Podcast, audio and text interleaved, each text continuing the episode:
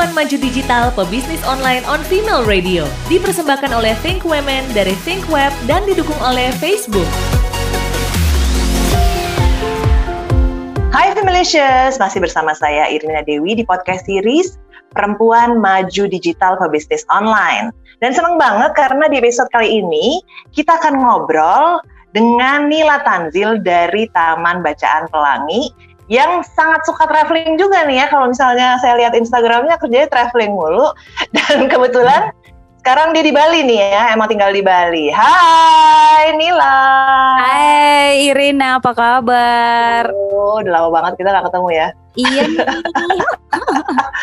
Ini kan memang karena kan lagi pandemi gini ya, kita hmm. jadi harus bikin podcastnya secara virtual nggak apa-apa ya Nila ya? Nggak apa-apa dong.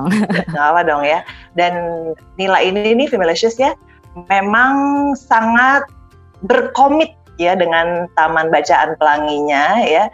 Dan kalau saya sebut sedikit, Taman Bacaan Pelangi ini memang berkembang dengan pesat banget, sukses mendirikan 133 perpustakaan ramah anak di 18 pulau di Indonesia Timur, terus memberikan akses buku kepada lebih dari 32.875 anak-anak di Indonesia Timur, dan sudah mendistribusikan lebih dari 227 ribu 100 buku cerita anak-anak. Waduh, Nil, Yo. lu jadi traveling juga, lu hmm. ngurusin taman bacaan pelangi juga, uh. lu nggak pernah tidur apa gimana sih? kan gue kalong. kalong ya? Iya. Gimana nih iya. sekarang nih kalau kita ngomong soal Taman Bacaan Pelangi, uh, mungkin lo bisa jelasin sedikit ya untuk Femalicious kenapa kepikiran bikin ini dan kenapa milih namanya Taman Bacaan Pelangi gitu. Oke, jadi kenapa kepikiran bikin Taman Bacaan Pelangi itu uh, awalnya karena pas lagi kerja di Flores waktu itu base-nya di Labuan Bajo dan kayak kalau weekend gitu udah bosen diving terus kayak gue traveling ke ke kampung-kampung kecil dan di situ bener-bener ngeliat akses buku tuh sama sekali nggak ada. Uh, main ke sekolah-sekolah juga sekolah-sekolah pada nggak punya perpustakaan.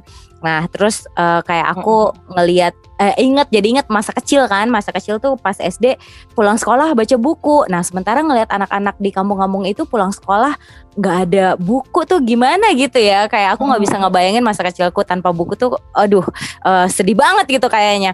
Nah terus makanya kayak I thought maybe I could do some something. So uh, aku mikir kayaknya bisa nih bikin bikin perpustakaan untuk anak-anak di sini gitu. Ya hmm. Ya udah, itulah awal mulanya bikin tahun Ocean Oh, gitu ya. 2009. 2009 itu ya. Mm -hmm, nah, tapi kalau dari segi branding nih ya, mm. Taman Bacaan Pelangi. Ya. Kenapa nih lo pilih nama nah, itu? Nah, jadi kan awalnya pengen bikinnya taman bacaan gitu gitu. Karena kan uh, emang mulai sendiri ini benar-benar uh, personal social responsibility bukan CSR PSR jadi karena mulainya sendiri terus mikirnya oh ya bentuknya taman bacaan aja deh dulu gitu ya. Itu lebih doable.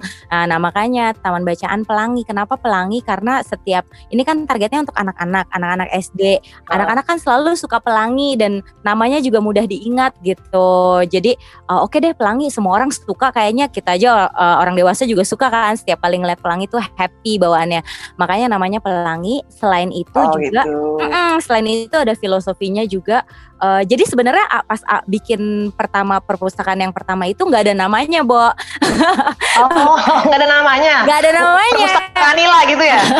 Nggak ada juga.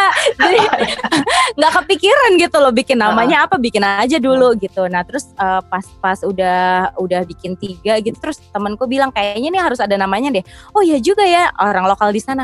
Oh ya juga ya udah deh pelangi aja soalnya um, mulai mulai ada tuh pas udah tiga perpustakaan mulai ada kayak aku kayak aku tulis di blog gitu ya terus ada orang-orang udah mulai nyumbang. Nah yang nyumbang buku terus ada juga yang nyumbang uang itu uh, kalau nyumbang dana langsung gue beliin buku. Nah itu tuh dari orang yang berbagai warna kulit suku buku ras. Jadi seperti pelangi uh, berwarna-warni, tapi kita untuk satu tujuan, uh, yaitu untuk mengembangkan kebiasaan membaca anak-anak. Jadi kayak pelangi kan warna-warni, tapi ketika jadiin satu tuh jadi sebuah pelangi yang sangat indah. Uh, uh, sangat indah. Waduh, tepuk tangan dulu nih. Salut, itu ya. filosofinya. Ya. itu filosofinya ya. Kalau ngomong, kan tadi lo udah bilang bahwa ini berawal dari lo concern banget karena banyak ya nggak punya akses buku di daerah. Tapi kalau ngomong soal bukunya sendiri, buku-buku seperti apa nih yang ada di Taman Bacaan Pelangi? Karena memang kan anak-anak yang akan baca, ya. gitu. Ya betul. Nah karena dari tujuan awal gue bikin Taman Bacaan Pelangi itu adalah untuk menumbuhkan minat baca anak-anak, hmm. mengembangkan kebiasaan membaca anak-anak. Nah makanya kayak gue pikir waktu kecil tuh kenapa gue suka baca tuh karena buku-bukunya menarik, buku-buku yang banyak gambarnya, ilustrasinya berwarna-warni. Nah makanya buku-buku yang ada di semua perpustakaan Taman Bacaan Pelangi itu adalah buku cerita, uh, buku cerita untuk anak yang untuk usia 5 sampai 13 tahun yang banyak ilustrasinya, menarik, banyak gambarnya gitulah. Jadi bukan buku pelajaran ya. Soalnya oh. kalau uh -uh, karena kayak gue tanya deh sama lo, lu suka hmm. baca karena baca buku sejarah kah? Baca buku matematika gitu, baca buku pelajaran. Blyton gue, Enid Blyton. Nah itu kan bukan buku pelajaran kan? iya. Jadi kayak semua orang yang gue tanyain, lu suka baca kenapa? Gara-gara baca buku pelajaran nggak ada yang jawabannya. Nggak ada, nggak ada. ada. nah makanya itu salah satu strateginya pemilihan buku tuh harus sesuai. Uh, nah makanya semuanya buku cerita buku cerita. Mm -hmm. uh, kebanyakan bahasa Indonesia atau bahasa Inggris ya? Bahasa Indonesia. Nah bahasa ini Indonesia. juga, uh -uh, nah ini juga bener-bener learn by doing banget. Jadi awal-awal mm -hmm. tuh suka dapat donasi buku bahasa Inggris kan, bahkan mm -hmm. juga kerjasama dengan ada NGO internasional, mereka ngasih ribuan buku tuh bahasa Inggris. Nah ternyata setelah dilihat-lihat anak-anak itu kalau begitu yang diambil buku bahasa Inggris, terus mereka langsung taruh lagi di lemari kayak bahasa Inggris ditaruh lagi. Udah takut dulu. Repot ya. Jadi ternyata buku berbahasa Inggris itu bisa membuat mereka merasa terintimidasi. Oh. Okay. kecuali kecuali uh. anak yang belum bisa baca. Nah, anak oh. yang belum bisa baca, mereka uh, happy banget tuh ngeliat gambar-gambar buku bahasa Inggris kan bagus-bagus banget ya buku-bukunya ya. Nah itu mereka bisa enjoy. Nah jadi akhirnya sekarang uh, semua buku yang ada di perpustakaan Taman Bacaan Pelangi itu buku bahasa Indonesia karena buku bahasa Indonesia ya. Jadi anak-anak juga belajarnya lebih mudah ya untuk belajar huruf, belajar kata gitu ya, dan ya, pasti belajar bahasa Indonesia. Nah, kalau ngomong soal logo nih, karena kita kan berhubungan sama branding dulu ya. Kenapa lo pilih logo seperti ini? Siapa yang bikin? Ya. Itu ya. Uh, Jangan bilang lo juga yang gambar. lo terlalu berbakat, gue nggak terima. bukan bukan. Bukan ya? Bukan bukan ya? Bukan jadi waktu itu uh, kayak gue tanya ke teman gue dia graphic designer dan uh, tinggalnya di Bali juga nih. Uh, waktu waktu dulu tuh kayak gue bilang eh bantuin uh, bantuin gue dong bikin logo. Ini mau bikin ini nih tahun bacaan pelangi. Uh, oke okay, ditanyakan filosofinya kayak gimana? Terus yang lo bayangin apa apa terus gue bilang pokoknya gue pengen kan ini taman bacaan jadi ada ada ada gambar tamannya terus harus ada gambar anak-anaknya megang buku gitu nah mm. ada pelanginya tentunya ya nah oh. jadilah si logo iya, iya. itu iya. ah jadilah logo jadi bukan lo yang gambar ya Bukan. Kalau yang gambar juga lo traveling. Lo bikin buku juga soalnya kan? Bikin buku juga iya. Ngelukis Nanti kita juga bahas soal bukunya. Apa? Ngelukis Makanya juga nih, sekarang. Ngelukis juga sekarang ya ya. Ampun, gila. Tapi hebat loh. Uh, kalau kita ngomong soal tadi udah ngomong soal logo berhubungan dengan branding ya. Kalau sekarang kita tadi sempat ngomongin soal edukasi kebiasaan membaca ini ya. Mm-hmm. Itu branding message dan message dari Taman Bacaan Pelangi berarti ya? Ya, ya. Berarti dari lo pengen membangkitkan minat mm-hmm. membaca. Iya, menumbuhkan minat baca, uh, uh, mengembangkan kebiasaan baca itu memang benar-benar tujuan tujuan dari Taman Bacaan Pelangi dan dari segi branding itu itu yang harus digaungkan, disebutin sering-sering gitu kan, repeat, repeat, repeat gitu. Kalau ilmunya di PR tuh, kalau key message lo harus selalu sering-sering di, disebutkan. Kapan pun ada kesempatan harus nyebutin itu gitu. Dan kalau positioningnya dalam hal positioning uh, Tahun Bacaan Pelangi ini ini adalah organisasi non profit yang sekarang udah udah menjadi yayasan uh, dan fokusnya bergeraknya di Indonesia Timur gitu di daerah pelosok Oh, Indonesia. Timur. Ha, jadi benar-benar targeted banget kan. Ah, ah, ah. Kenapa lo pilih Indonesia Timur? Kan Indonesia luas nih. Iya, kenapa pilih Indonesia Timur itu karena kalau dilihat dari segi literasi, eh, illiteracy rate itu paling tinggi itu di Indonesia Timur. Lalu Hmm. kemampuan, eh, ya jadi kalau kalau di Papua itu satu dari tiga orang tuh nggak bisa baca gitu. Nah, eh, Oke. eh, eh, kalau terkait dengan kemampuan membaca anak-anak, paling rendah itu kemampuan membaca anak-anak di Indonesia Timur. Memang. Oh, oh, gitu ya. Jadi kenapa? Tapi apakah eventually lo akan ke seluruh Indonesia atau akan tetap fokus di situ atau gimana di future-nya? Nah, kalau untuk pendirian perpustakaan eh, Hmm. Taman Bacaan Pelangi masih fokus di Indonesia Timur dulu karena Hmm. memang Indonesia Timur juga sangat luas ya. Kita baru ada di 18 pulau padahal jumlah pulaunya kan juga lumayan banyak dan masih oh, iya banyak ya. Oh, oh, di setiap pulau aja kayak banyak banget daerah terpencil yang benar-benar jauh gitu. Nah, tapi Oh. ini salah satu strategi eh, nanti nih kalau ngomongin ke strategi marketing fundraising gitu, eh, kita juga sekarang membuka yang namanya mm, jasa konsultan gitu ya. Jadi kalau misalnya ada perusahaan yang yang punya eh, programnya di Sumatera misalnya gitu dan pengen ada CSR bikin perpustakaan juga. Nah, itu bisa pakai jasa Taman Bacaan Pelangi gitu. Tapi Oh, oke. perpustakaannya nggak di branding Taman Bacaan Pelangi. Jadi mereka Oh, menggunakan expertise oke, kita oke. sebagai konsultan uh, which is dananya juga untuk kita bikin program di bidang literasi gitu. Wah, top Indonesia. Kita Timur. Indonesia Timur. Ini bagus banget nih. Kita akan bahas lebih detail soal yang tadi ya di episode kedua ya. Ya, ya, Karena kita akan fokus ke marketing nanti akan aku tanya lagi di episode kedua nih. Ya. Oke, balik lagi ke brand message ya yang tadi sempat uh, dibahas gitu kan. Memang di Indonesia ini bukan di Indonesia Timur aja sebenarnya. Indonesia in general juga minat membacanya agak kurang ya. betul, Ya, betul. Dibanding sama seluruh dunia gitu. Ya, betul. Ah, Heeh. dan senang banget sih ada Taman Bacaan Pelangi ini yang bisa mengcater itu sebenarnya ya. Membuat Iya, anak-anak ini jadi mau membaca. Heeh, benar dan uh, memang kalau menurut data UNESCO kan uh, indeks minat baca Indonesia itu 0,001 persen yang artinya dari seribu orang hanya satu orang yang suka baca. Nah uh, mungkin juga hal itu kalau kalau gue sih percayanya itu salah satu faktornya karena uh, langkanya akses buku gitu ya. Jadi akses akses buku untuk daerah-daerah Indonesia yang pelosok-pelosok banget itu sangat sulit. Sementara Oh. Indonesia kan begitu luas. Jadi kenapa indeksnya bisa seperti itu? Menurutku juga karena akses bukunya sulit. Uh, karena terbukti dengan menjalankan Taman Bacaan Pelangi selama 10 tahun terakhir itu, ketika anak-anak kita berikan akses buku, ternyata minat baca mereka sangat luar biasa besarnya. Mm-mm, jadi mungkin harus dipertanyakan juga apakah minat bacanya atau akses bukunya. akses yang- akses yang susah. bukunya berarti ya.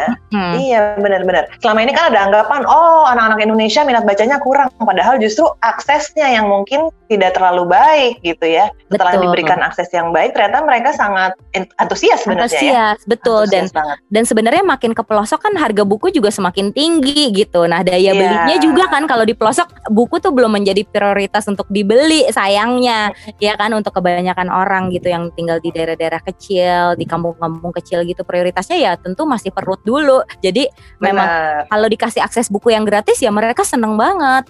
sayang banget ya. Mm-mm. dan di buku itu kan kita sebetulnya kan ya karena kita sama-sama suka baca ya dari kecil ya Bu- buku itu kan lu diajak untuk berimajinasi sebenarnya ya Betul. ya kan indah Hmm. banget kalau anak-anak ini dari kecil gitu kan bisa mengembangkan imajinasi mereka gitu sayang banget kalau enggak ya Iya benar. Iya kayak kayak kita baca lima sekawan dulu gitu kan Enid Ah. Blyton terus mereka suka piknik gitu bawa daging asap dengan minum lemonade ya kan inget nggak lo?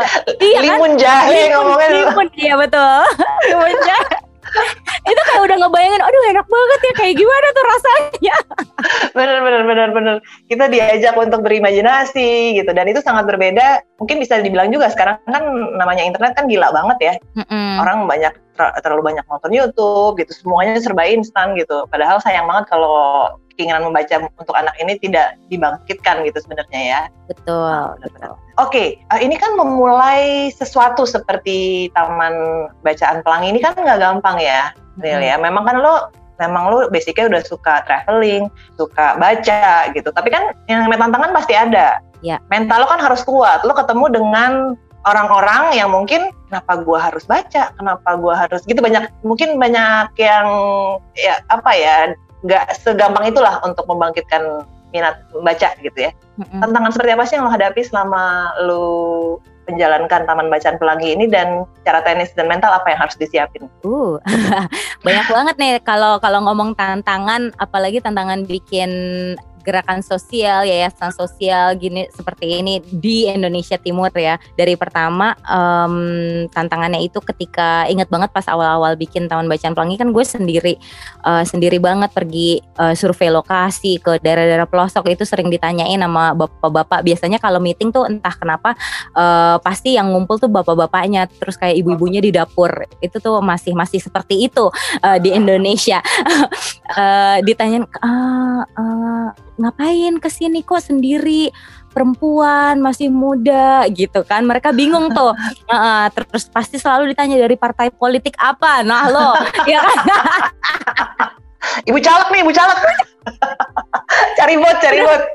udah curigation aja tuh bawaannya. Atau membawa misi apa yang gitulah pokoknya. Terus aku kayak gue selalu bilang enggak ini independen benar-benar dari ini pribadi dan juga dibantu oleh teman-teman di Jakarta yang memang peduli bla harus dijelasin kayak gitu. Dan ini gerakan sosial gitu. Itu itu tantangan awalnya tuh pasti banyak pertanyaan tuh dari masyarakat setempat. Oh gitu ya. Cuman lo berusaha untuk ngajak ngobrol terus, edukasi Iya, terus gitu ya. Betul. Heeh, Oh. dan dan dan sampai sekarang pun kayak gue eh, bilang ke tim kan sekarang udah punya tim tetap ya karyawan tetap gitu bilang ke tim selalu tuh harus eh, hubungan dengan masyarakat tuh harus setara gitu. Jangan jangan kita menempatkan diri di atas. Enggak, kita tuh partner, kita tuh mitra. Jadi sebisa mungkin tim gue juga nginep di rumah penduduk, eh, Oh, nginep di rumah guru biar itu kan untuk building trust itu it takes time kan. Eh, Ah. salah satu caranya yaitu harus pendekatan personal dengan tahu mereka tuh kehidupannya seperti apa dan mereka juga akhirnya kenal kita dan akhirnya percaya gitu Hmm, nah, itu jadi harus pelan-pelan masuk ya sebenarnya ya. banget harus Dan harus mental harus kuat ya. Dituduh ibu caleg soalnya. harus kuat ya. Heeh. Ini sebenarnya berguna banget ya Femalicious. Mungkin kamu juga tertarik ya untuk bikin uh, perpustakaan di daerah ya karena gue yakin kita banyak concern lah ya, bukan cuma di Indonesia Timur aja tapi di beberapa daerah di Indonesia kan juga akses uh, bukunya agak sulit. Mungkin yang kepikiran untuk bikin perpustakaan atau taman bacaan jangan menyerah ya Nil ya berarti ya harus pelan-pelan ya. harus pelan-pelan iya jangan Heeh. menyerah terus nanti tantangan yang lain kan juga kalau di Indonesia Timur kan karena eh, dari segi jarak ya eh, ke sananya harus ya kalau dari Jakarta naik pesawat lanjut lagi naik kapal lanjut lagi jalan kaki gitu. Itu benar-benar tantangan yang emang harus dihadapi tapi nggak boleh nyerah. Karena kalau kalau nyerah ya gimana nasib anak-anak yang tinggal di antah berantah sana? Apakah mereka akan terus ketinggalan? Padahal kan itu adalah kewajiban kita sebagai orang yang sebenarnya mampu untuk membantu mereka kan? Jadi jangan jangan mikir ah gampangnya aja kayak gue bikin pokoknya yang yang gampang-gampang aja deh gitu. Yang yang yang jauh-jauh di sana nanti aja lah ya kalau semua orang mikirnya kayak gitu kasihan lah anak-anak yang tinggal di daerah pelosok. Kasihan mereka nggak punya akses membaca ya. betul Ini sebelum kita tadi gue maunya itu pertanyaan terakhir tapi gue mau nanya lu soal buku nih karena lu nulis buku juga kan? Iya. Tiga buku. Lembar-lembar Pelangi tahun 2016, Ya. The Art of Giving Back 2018 sama teman baru Epi, teman baru Epi ya 2018. Ya. Ini tiga buku ini tentang apa nih? Nah, kalau lembar-lembar pelangi itu tentang perjalanan gue bikin perpustakaan-perpustakaan di daerah-daerah pelosok di Indonesia Timur. Eh, kenapa gue nulis buku itu? Eh, hopefully dengan membaca buku itu orang-orang yang baca tuh jadi tergerak untuk juga ikut membantu eh, Indonesia di bidang pendidikan. Jadi ini nih sebenarnya taman lembar-lembar pelangi ini adalah potret pendidikan di daerah-daerah terpencil di Indonesia Timur tuh seperti itu. Karena kayak gue lihat banyak juga orang-orang yang tinggal di kota besar tuh kayak sometimes we live in a bubble ya kan? Benar, kayak oh kan?